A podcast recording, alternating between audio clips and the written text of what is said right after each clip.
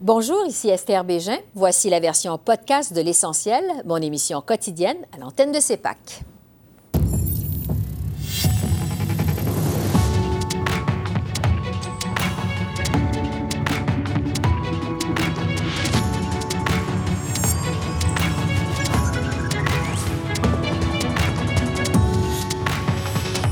Soir, à la veille de l'arrivée du président Biden, le Bloc québécois revient à la charge pour une enquête publique sur l'ingérence étrangère.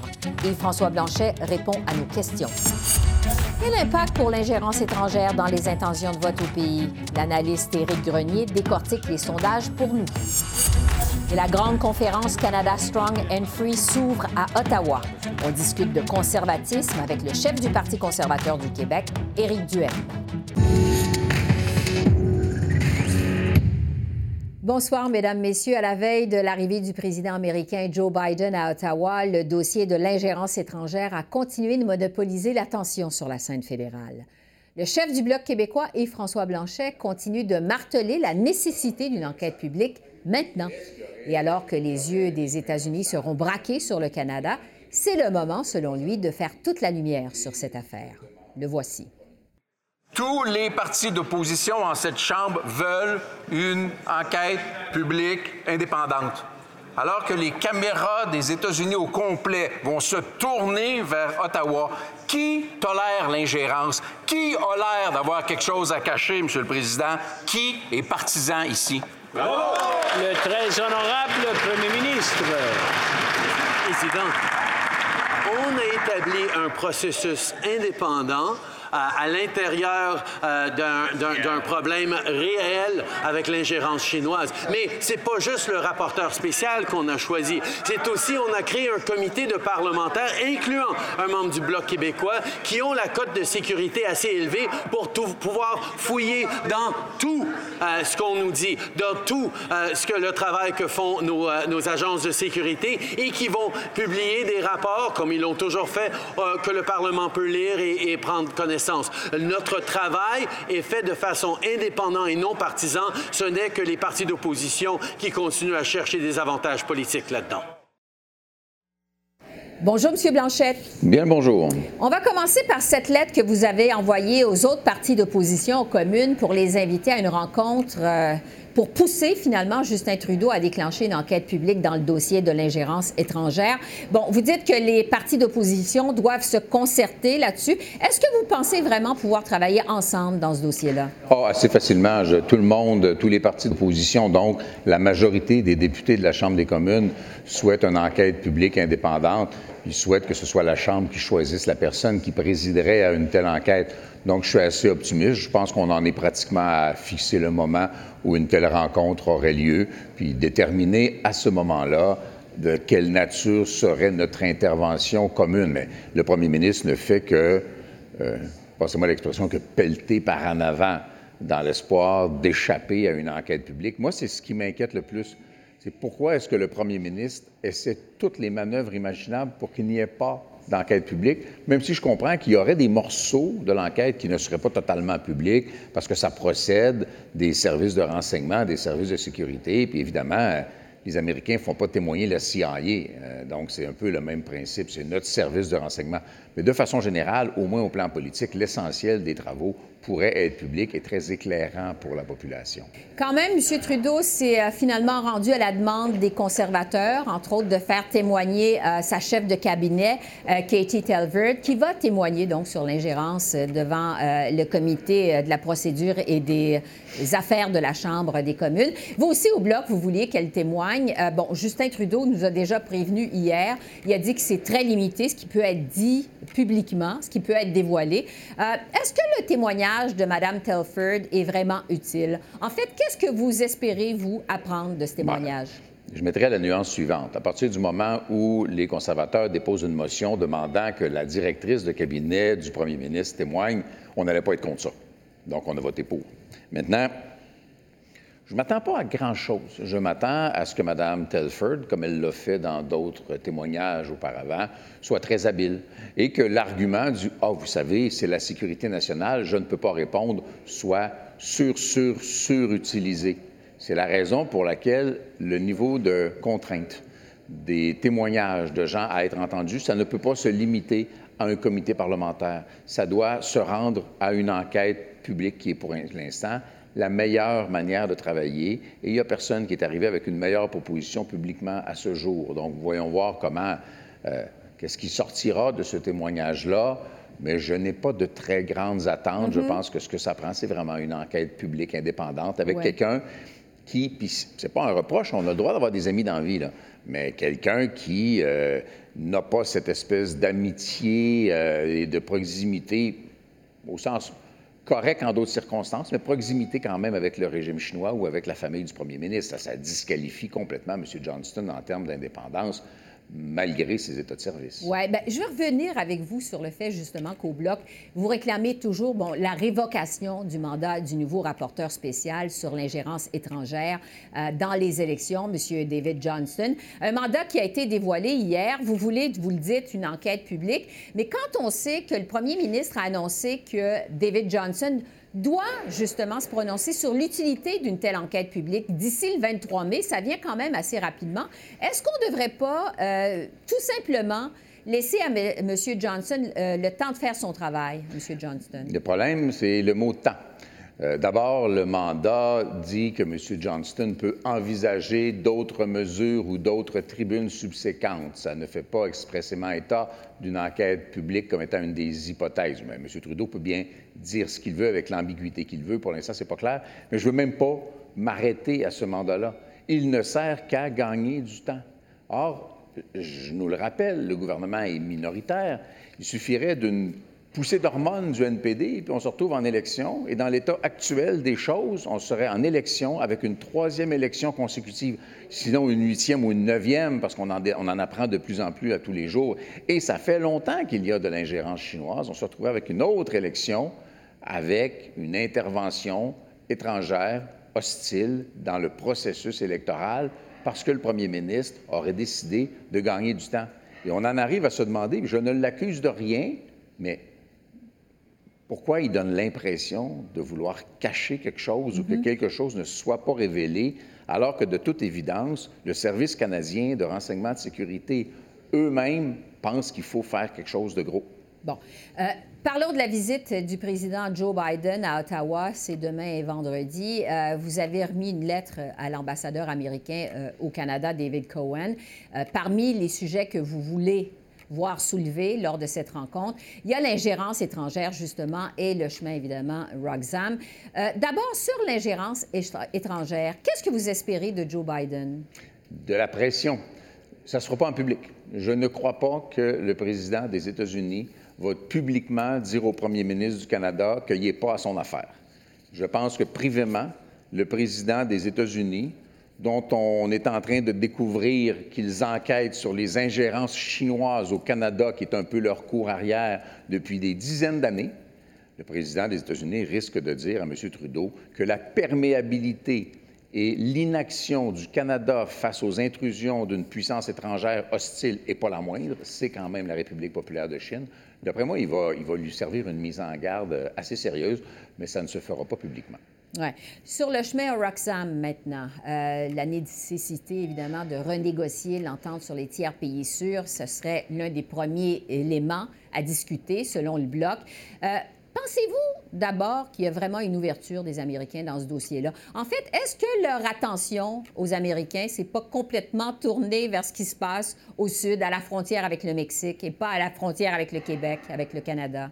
À bien des égards, vous avez raison. D'abord, le nombre de migrants qui entrent aux États-Unis par le Sud est infiniment plus élevé que le nombre de migrants qui viennent au Canada dans l'espoir de pouvoir entrer aux États-Unis par la frontière euh, canado-américaine. Donc, leur, leur tête est ailleurs. Mais je n'ai pas du tout confiance au premier ministre Trudeau pour présenter les inquiétudes québécoises quant à la capacité d'accueillir des dizaines de milliers de demandeurs d'asile par année, dont la plupart restent au Québec jusqu'à ce que tout soit bien, bien, bien, bien plein. Puis là, il en envoie un peu à l'extérieur du Québec. des gens qui ont besoin de logement, qui ont besoin de services de santé, qui ont besoin de services en éducation, qui ont besoin de services de garde. Ces mhm. gens-là ont besoin d'avoir des ressources pour apprendre le français. C'est singulier. Ce n'est qu'au Québec, cette dynamique très, très particulière. Et je n'ai pas confiance que Justin Trudeau va expliquer ça à Joe Biden. C'était une des raisons fondamentales pour lesquelles j'ai écrit mhm. dans la lettre à l'ambassadeur, dont je sais qu'elle va se rendre par câble jusqu'au département d'État américain, la spécificité des enjeux québécois sur le chemin Roxham et que ça a été un des principaux sujets que j'ai abordé avec l'ambassadeur lundi. Donc, bien lui expliquer ce dossier-là euh, précisément. En terminant, M. Blanchette, euh, je veux vous entendre sur vos attentes au bloc en prévision du budget fédéral qui va être présenté mardi prochain par la ministre Freeland. Euh, on sait que vous avez six priorités, dont évidemment la hausse des transferts en santé à la hauteur de ce que les provinces demandaient à l'origine. Vous êtes d'ailleurs revenu à la charge encore hier aux communes pour réclamer les 40 millions qui ont été retranchés au Québec. En fait, est-ce que vous croyez vraiment à cette demande? Est-ce que Ottawa, finalement, au fond, a simplement gagné dans ce dossier des transferts en santé et que la porte est fermée? En démocratie, une victoire n'est jamais finale. À ma connaissance, la popularité, la satisfaction, l'engouement de la population du Québec et du Canada pour M. Trudeau et son gouvernement ne sont pas en hausse tôt ou tard, on se retrouve en élection. Quand on accumule des passifs par rapport à l'électorat, bien, éventuellement, il y a un prix à payer. Je ne m'amuse pas à commenter les sondages, mais les sondages les plus récents, 6, 7, 8 sondages récents, ont marqué une tendance très, très nette dans l'opinion publique. C'est un recul des libéraux et, incidemment, pour le Québec, une montée significative du Bloc québécois. Une hirondelle ne fait pas le printemps, mais il y a quand même l'indication là qu'on a porté les bonnes choses, dont les transferts en santé, à l'heure actuelle, alors qu'on parle plus que jamais d'enjeux de santé mentale, imaginez s'il y a un an et demi, le gouvernement fédéral s'était rendu à la demande des provinces des ressources supplémentaires dans l'État québécois et dans toutes les provinces mm-hmm. auraient pu être consacrées à la santé mentale de façon préventive pour faire l'identification des gens potentiellement à risque qui ne sont même pas dans des listes à l'heure actuelle. Il y a des enjeux de cette nature-là qui doivent être abordés dans le budget. Le Bloc québécois ne fera pas de compromis. Il ne fera pas de compromis pour euh, cesser de dénoncer la discrimination contre les aînés qui ont entre 65 et 75 ans, qui ont travaillé toute leur vie, qui ont payé des cotisations toute leur vie, puis qui se font dire, oui, mais toi, tu vas en avoir moins que l'autre de 75 ans et plus. Dépense ton fonds de pension privé, puis si tu es encore vivant à 75 ans, là, on t'en donnera. Il y a quelque chose d'odieux dans ce procédé-là. Il y a aussi, et, et ça, ça a l'air d'une petite chose, mais pour les avoir rencontrés, c'est gros, le financement de l'enseignement en français dans le Canada, à l'exception du Québec, euh, est un enjeu important. La taxe de luxe sur euh, les, avions est quelque chose d'extrêmement mhm. nuisible pour un fleuron de l'économie québécoise. Bref, on a une liste assez détaillée d'enjeux qui doivent être soulevés. Est-ce que Mme Freeland va nous écouter? Je ne sais pas. Est-ce que les libéraux vont se retrouver en élection d'ici 2025? Oui. À suivre. Merci beaucoup. Yves-François Blanchette, chef du Bloc québécois, merci beaucoup. Merci de votre temps. Pour revenir à, l'ingérence étrangère, on le voit, ça continue de dominer l'actualité à Ottawa. C'est le cas depuis finalement la reprise des travaux au Parlement à la fin du mois de janvier.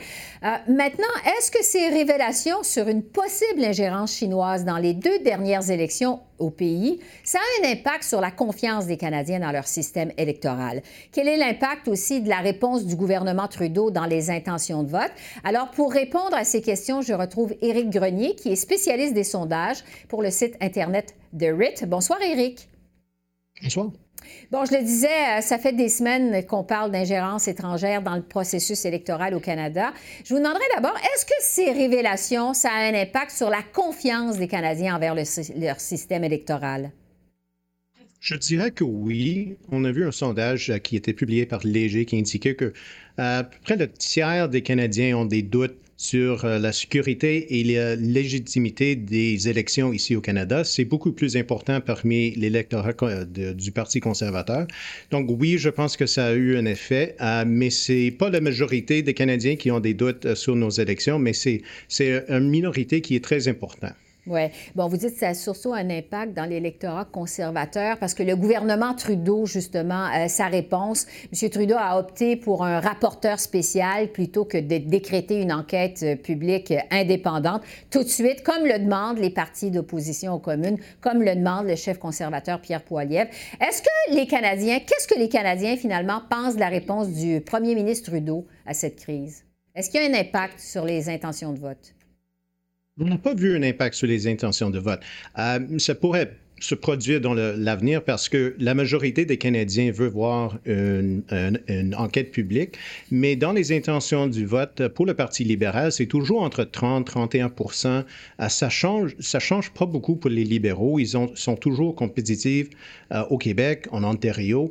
donc, on n'a pas vu un base d'appui pour le Parti libéral. Pour Justin Trudeau, il y a un peu plus de problèmes sur ses euh, propres chiffres, euh, sur le euh, taux de satisfaction.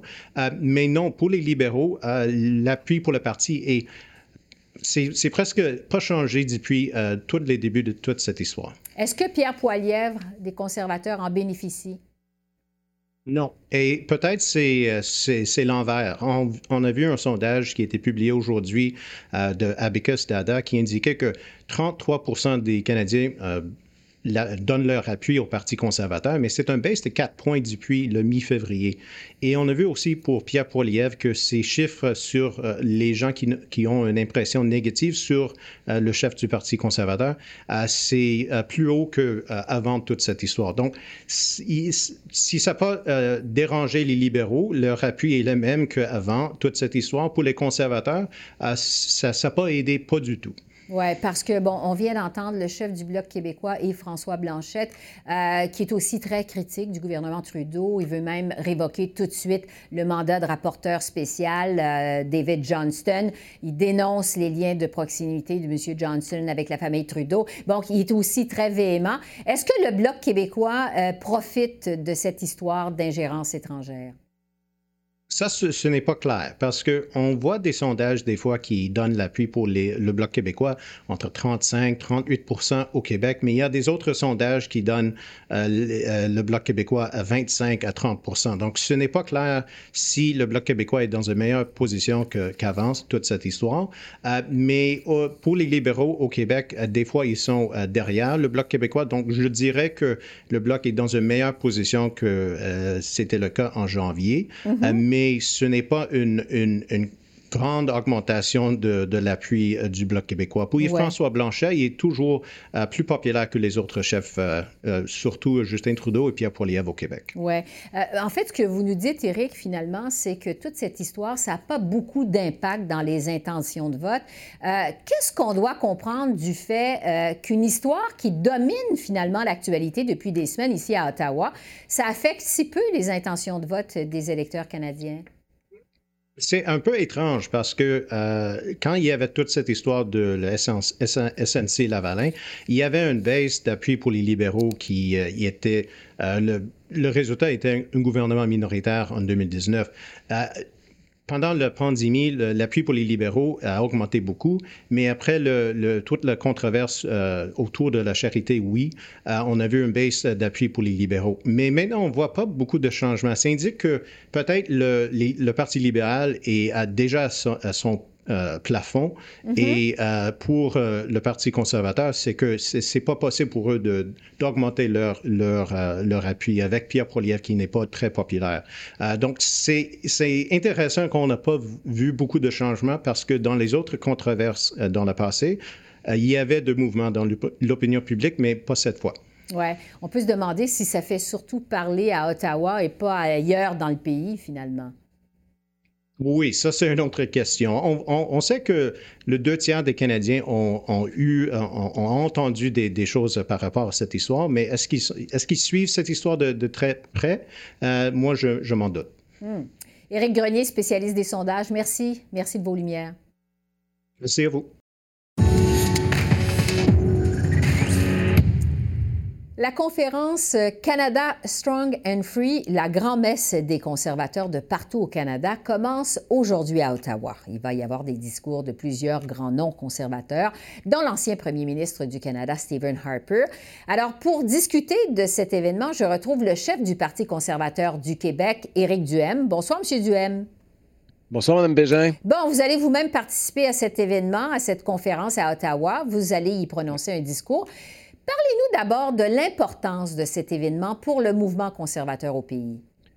Ben, je pense que ça, a été commencé, rappelez-vous, sous l'impulsion de Preston Manning, un ancien chef euh, du Parti réformiste, qui voulait qu'il euh, parlait du networking, le, réseautage entre conservateurs, parce que même si on a une communion euh, idéologique, on n'a pas nécessairement des connaissances de tout le monde. Ça permet une fois par année de se rassembler, de converger vers Ottawa, de revoir des personnes avec qui on a déjà travaillé dans le passé, où nos chemins se sont croisés à différents moments, et de faire le point. Puis aussi, ben, d'avoir des orateurs, des personnes qui viennent parler un peu, puis de, de voir comment l'actualité politique mhm. euh, évolue dans chacun de nos coins du pays. Bon, justement, il y a l'ancien premier ministre Stephen Harper qui est un des invités de marque à cette conférence. Il prononce d'ailleurs un discours ce soir. Euh, on a beaucoup parlé de la différence entre le conservatisme de Brian Mulroney et celui de Stephen Harper. Je vous demanderai maintenant, c'est quoi la différence entre le conservatisme de Stephen Harper et celui, cette fois, du nouveau chef conservateur, Pierre Poilievre? Ben, je pense que c'est sûr que le style a, un peu changé. Monsieur, euh, Monsieur Harper, c'était pas quelqu'un d'aussi flamboyant que Pierre Poilievre. Je pense que tout le monde va s'entendre là-dessus. Euh, mais c'est quand même des, c'est quand même deux, euh, deux personnes qui ont, qui ont, qui, ont représenté l'Ouest, même si M. Poliev est député maintenant euh, de la région d'Ottawa. Euh, c'est, ça fait partie plus du de, de, l'aile un peu plus conservatrice du mouvement conservateur, si je peux le dire ainsi, là, mais sont un peu plus, euh, particulièrement sur le conservatisme fiscal. Euh, c'est un conservatisme, c'est, le conservatisme, les Blue Tories, là, comme on appelait à l'époque, là, c'est sûr que autant Pierre Poilievre que Stephen Harper, on ne peut pas les accuser d'être des Blue Tories. C'est, des, des gens qui sont clairement campés à droite. Mm-hmm. puis si vous me demandez un peu de faire encore plus la différence mais par rapport au Québec, euh, la différence entre les conservateurs québécois par rapport au reste du Canada. Mais c'est sûr qu'au Québec, euh, moi, je suis dans un, je dirige un parti en tant que gay. Euh, vous comprenez que comme conservateur, il n'y a pas beaucoup de conservateurs sociaux dans notre parti. Et je pense qu'au Québec, euh, les débats sur les questions un peu plus morales ont déjà été faits, sont un peu derrière nous. Et mm-hmm. c'est davantage là, des débats économiques, des débats sociaux qui nous animent. Mais les enjeux euh, plus moraux, là, je pense qu'au Québec, ça ne fait pas vraiment partie du débat. Oui.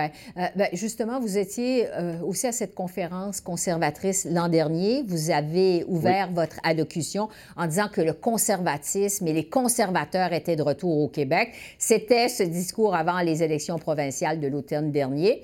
À la lumière des résultats, bon, on le sait, vous n'avez pas fait euh, élire de députés à l'Assemblée nationale. Est-ce qu'on peut vraiment dire que le conservatisme est de retour au Québec?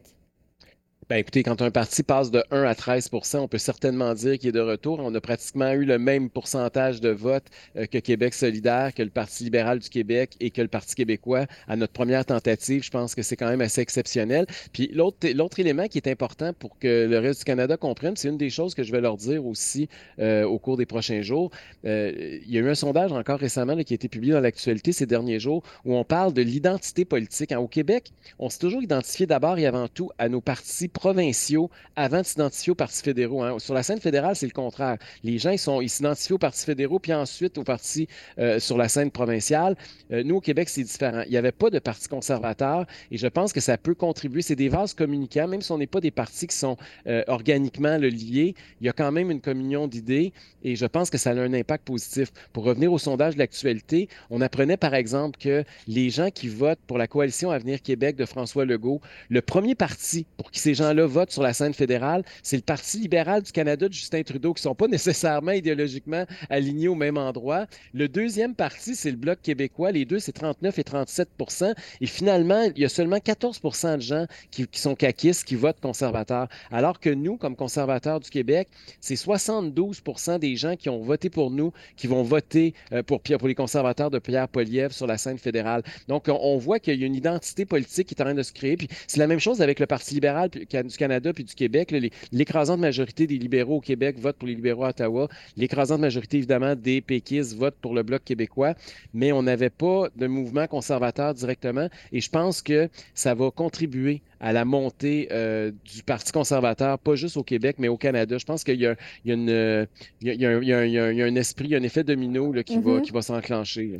Pour revenir à cette conférence, quelle va être l'essence, je dirais, de votre allocution que vous allez prononcer dans les ben, prochains jours?